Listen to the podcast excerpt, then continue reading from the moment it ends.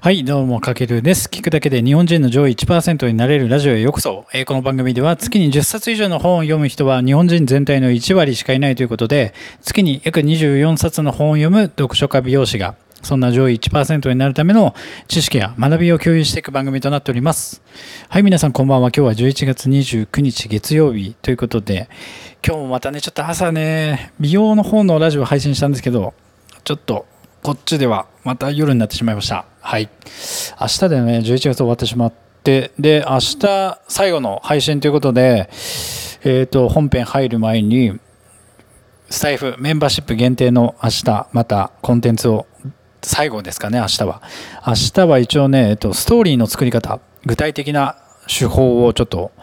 配信最後に配信していきたいと思います。で、また12月入ったら別のテーマで、えっ、と、そのテーマ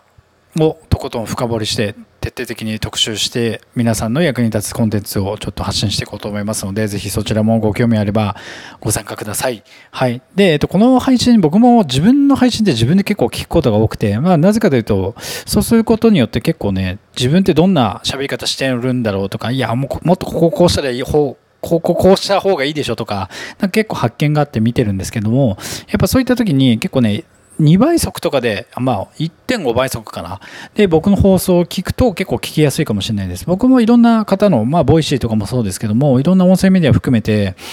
えっと、朝から、まあ、夜まで時間が空いた時音声コンテンツ聞いてるんですけども、その時に、えっと、等等倍速じゃなくて、まあ、こうやって普通に話す速度じゃなくて、1.5倍とか2倍速で聞くようにしてて、で、なんかね、最初慣れないとちょっと聞き取りづらいと思うんですけど、慣れてくると、やっぱそれぐらい1.5倍とか2倍の方が、まあ快適に心地よく聞けるというか、うん、そうすると、より多くの配信も聞けて、えっと、すごくインプットの質も上がると思うので、ぜひ僕の放送も1.5倍とかで聞いてみてください。はい。というわけで本編いきましょうか。今日はテーマ、えー自分の人生の物語を書いているとき、他人にペンを持たせてはいけないというテーマで、えーお届けしていきたいと思います。今ではですね、えっと、現在またシリーズでお届けしている一冊から内容をピックアップして、えっと、お届けしているわけなんですけども、現在はブレインプログラミング。要は、えっと、脳の、脳を書き換えましょうっていうのがテーマの、まあ、自己啓発書なんですけど、まあ、ご興味あれば、ぜひ、詳細欄にリンク貼っておきますので、見てみてください。まあ、いわゆる自己啓発ですね。うん、目標を決めて、えっと、それを明確にイメージして、次はしっかり行動して、それを継続していきましょうっていうとこなんですけども、まあ、この継続の部分ですよね。うん。まあ、今日一番言いたいのは、目標達成。まあ、今自分の中で何か明確な目標がある場合、あいつまでにこれをやらなきゃいけないとか、まあ、僕の場合は、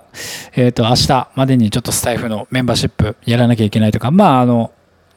近距離的なものもあれば、中、中長期的な視野で目標をなんか掲げてるものってあると思うんですけども、まあ、ここに対してやっぱ結構他人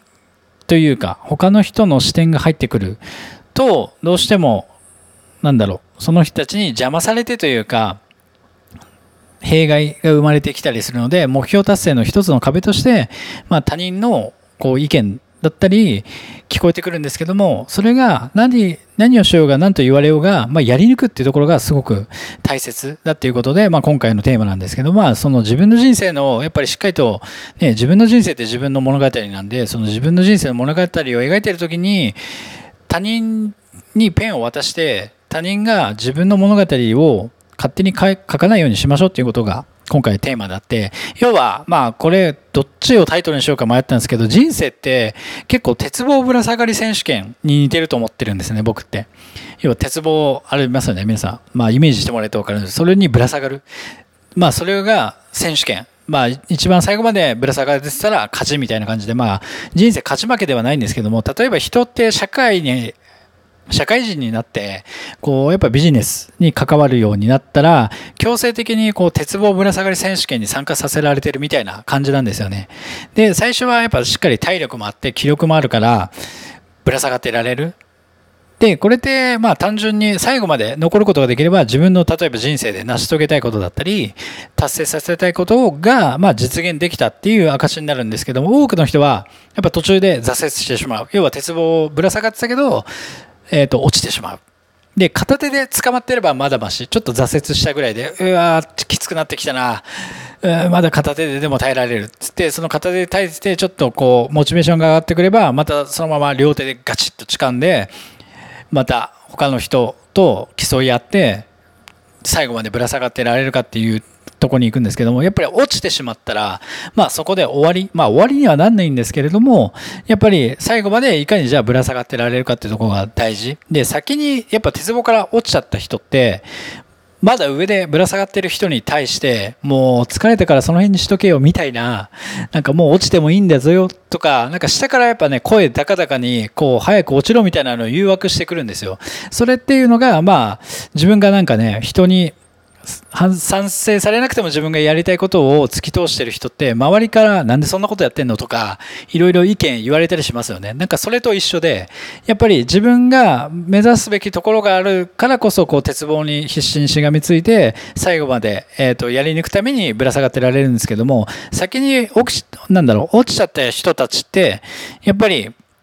こう自分の夢を追いかける勇気がない人って常に他人にも夢を諦めさせようとするんですよね。だからもうイメージしてもらえばわかるんですけど先にもう離脱して鉄棒から落ちちゃった人はまだぶら下がってる人に対して、えっ、ー、とまあすごいですねっていう気持ちとかもあれば、早く落ちろよみたいな感じで思う人もいるということで、まあでもそういう人たちはね、先に落ちてて、やっぱり妬みとか嫉妬とか、そういうのがあるからこそ、えっ、ー、と、なんか横やりな否定的なことを言ったり、まあそんなことしても絶対成功しないでしょうとか、まあね、人の夢をこう、けなすような人たちで、やっぱ周りにやっぱいると思うんですよね。ただ、でもやっぱ何が言いたいかというと、やっぱ最後まで、えっ、ー、と、ぶら下がりましょうっていうところ。うん。自分がなんかこれだって決めた成し遂げたいことだったり、叶えたいことが、まあ目の前にあるとして、まあそれを叶えるためにまた目の前に新たな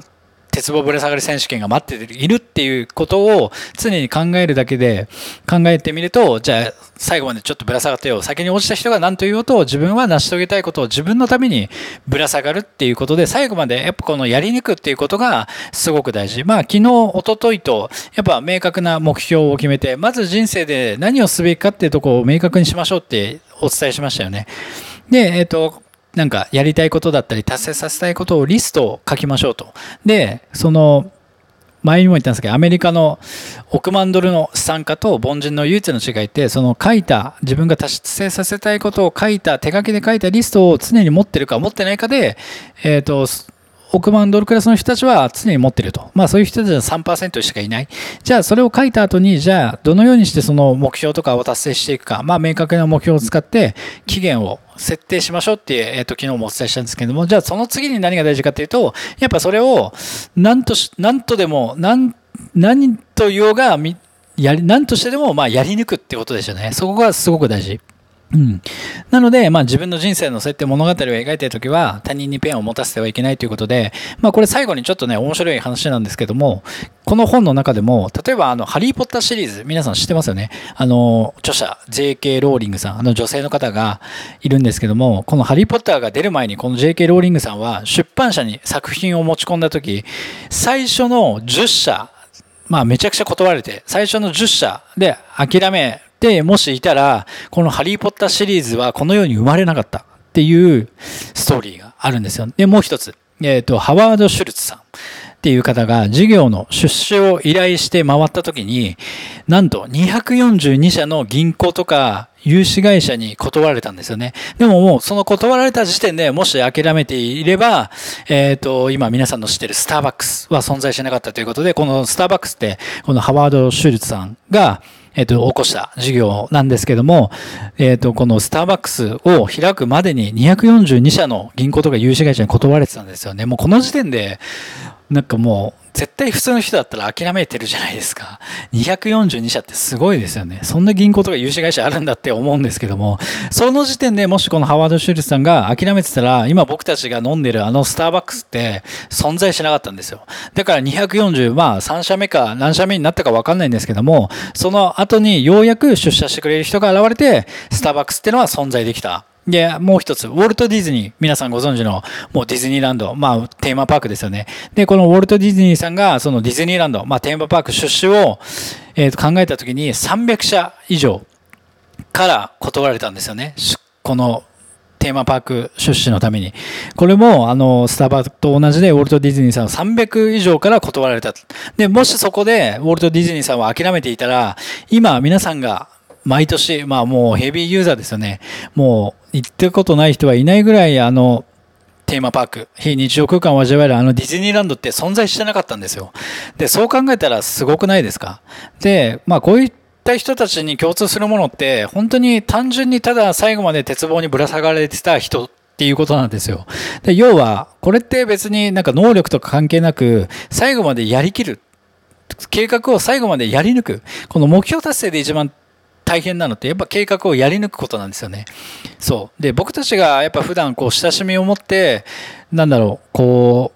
ディズニーランドで言えばね、日常を忘れて非日常を味わって幸せな気分を感じられたりとか、スターバックスだったら、まあ、サードプレイス、第3の居場所と呼ばれているように職場と家庭じゃない居心地のいい自分の居場所、そういう場所、まあ、なんか自分たちが普段接してる場所っていうのも、この創業者が諦めてたら、もうこの世に存在してなかったんですよ。そう考えた時に、多分この世に存在するものって、最後までやり抜いている人たちのなんだろう、歴史とか実績があるからこそ僕たちはそれに触れることができるということで、やっぱり、なんだろうな、自分たちも、だからそういう力って絶対持ってると思うので、まあ、その、誰か、だって僕で、ディズニーランドとかスタバとか、このハリーポッターがなかったら僕たちの生活、全然今より多分豊かにはなってないと思うんですよね。まあ、これだけがコンテンツではないんですけども、明らかにこの3つって自分たちの生活において幸せを感じさせてくれるものだったり、豊かさを感じさせてくれる存在ですよね。じゃあ僕たちが諦めた時点で誰かの豊かさだったり、幸せが諦めてしまってる可能性が多くあるじゃないですか。まあこれは大企業だから何とも言えないんですけども、まあ、個人で考えた時も自分が諦めてしまうことによって誰かまだ会ったことない存在かもしれないし身近な誰かもしれないけどもその人たちの幸せとか豊かさが気づけ本当は気づけるはずだったのに気づけなかったってことにもつながるっていうところを考えてもらえるとやっぱりなんか自分が達成したい目標とか達成があるんであれば鉄棒ぶら下がり選手権がそこから始まったとして最後までしっかりとぶら下がって達成させましょうっていうことなんですよね。で、えっ、ー、と、成功する人とやっぱそうでない人の違いって、この行動するかしないかにある。まあこれはもう皆さん多分頭では絶対分かってるはずなんですよね。なので、まあ、その成功する人って行動最初にするんですけども、最初はまあね、やっぱりうだつ上がんないですよ。僕もこうやってスタイフとか音声配信してるんですけど、全くなんかね、えっ、ー、と、話も僕上手くならないし、そんなにたくさん聞いてもらえるわけじゃないんですけども、それでもやっぱり前進し続けるっていうことがすごく大事だし、そこで周囲の人たちに否定されても、なんで美容師やってんのにその音声コンテンツ別にね、何の稼ぎにもなんないし、やったって意味なくないっていう声も絶対僕もらってるんですけども、やっぱりでもそれでも否定されても決してやめないっていうことがすごく僕は大事なんじゃないかなって思ってます。で、これ最後に、えっと、階段の上に登って人より上に立てば必ず期間の集中放火を浴びるんですよね。それは鉄棒にぶら下がりから落ちてしまった人たちがぶら下がってる人たちを見て早く落ちろよって思ってるのと一緒で、ただやっぱりそれは他人は他人で、今日のテーマでもある他人にペンを持たせてはやっぱりいけない。やっぱ自分が人生で何を成し遂げたいか、他人の声っていうのは、やっぱり関係ないちゃ、言っちゃらあれなんですけども、やっぱり自分がどうしたいかなので、で周りもやっぱりいろいろ言ってくる。で、意見を言う権利はあると受け止めるってことがすごく大事で、まあその真実には同意するんですけども、まあ、その、一応認めるってことはする。で、それが愛情からからなのか、妬む気持ちなのか、劣等感を抱きたくないのかって、まあ、その人は自分ができないことを他人がしていると、こう、非難するとか困んだりする経験があると思うので、まあ、でも言って、ってくることは、相手に対して、相手の意見っていうのは別に、なんだろう、言う権利っていうのはあるんで、ただその上でしっかりと受け止めて、でも自分は自分だからっていう感じで、えー、まあ受け止めて受け流すじゃないですけども、やっぱり自分の人生のペンを他人に持たせる必要はないと思うんですよね。だからここら辺を考えて、まあ最後までやり抜くってこと。まあやり抜かないと、やっぱり本当は誰かの豊かさとか幸せをその時点で諦めさせてしまってるって考えれば、まあこのね、さっき言ったようにハリーポッターとか、えっ、ー、と、スターバックスとか、ウォルト・ディズニーが諦めなかったように、この方たちが諦めなかったおかげで僕たちは、えっ、ー、と、この、まあね、ここだけじゃないんですけども、ディズニーランドで豊かさとか幸せを感じることもできなかったし、スターバックスに行って、心地よい時間を大切な家族とか友達と過ごすことも多分できなかったこの人たちが諦めてたらね。だから僕たちも、もし自分たちが諦めてしまうことによって、誰かの幸せとか豊かさを奪ってるって考えれば、最後までやり抜くことができると思うので、ぜひ、ちょっと今日の内容を、ちょっとね、熱くなってちゃったな。はい。ちょっとまた15分くらい経っちゃったんですけども、まあ、そんな感じで、本当に最後までやり抜くことってこれぐらい多分僕はすごく大事だと、僕はね、すごく思ってるので、まあ、誰かの心に少しでも刺さって、まあ、影響して、明日からの学びとか、えっ、ー、と、行動に移してもらえばなと思いますので、ぜひ実践してみてください。はい。というわけで今回は自分の人生の物語を書いているとき他人にペンを持たせてはいけないというちょっとね、長めのタイトルになってしまいましたが、ぜひ、えっ、ー、と、参考にしてもらえたらもらえたらと思います。はい。また明日もちょっとね、このブレインプログラミングの中から、えっ、ー、と、皆さんの学びにえっ、と、つながる内容をピックアップしてお届けしていきますので、ぜひよろしくお願いします。はい。というわけで、今回は以上になります。かけるでした。最後まで皆さんお疲れ様でした。ではまた。ではでは。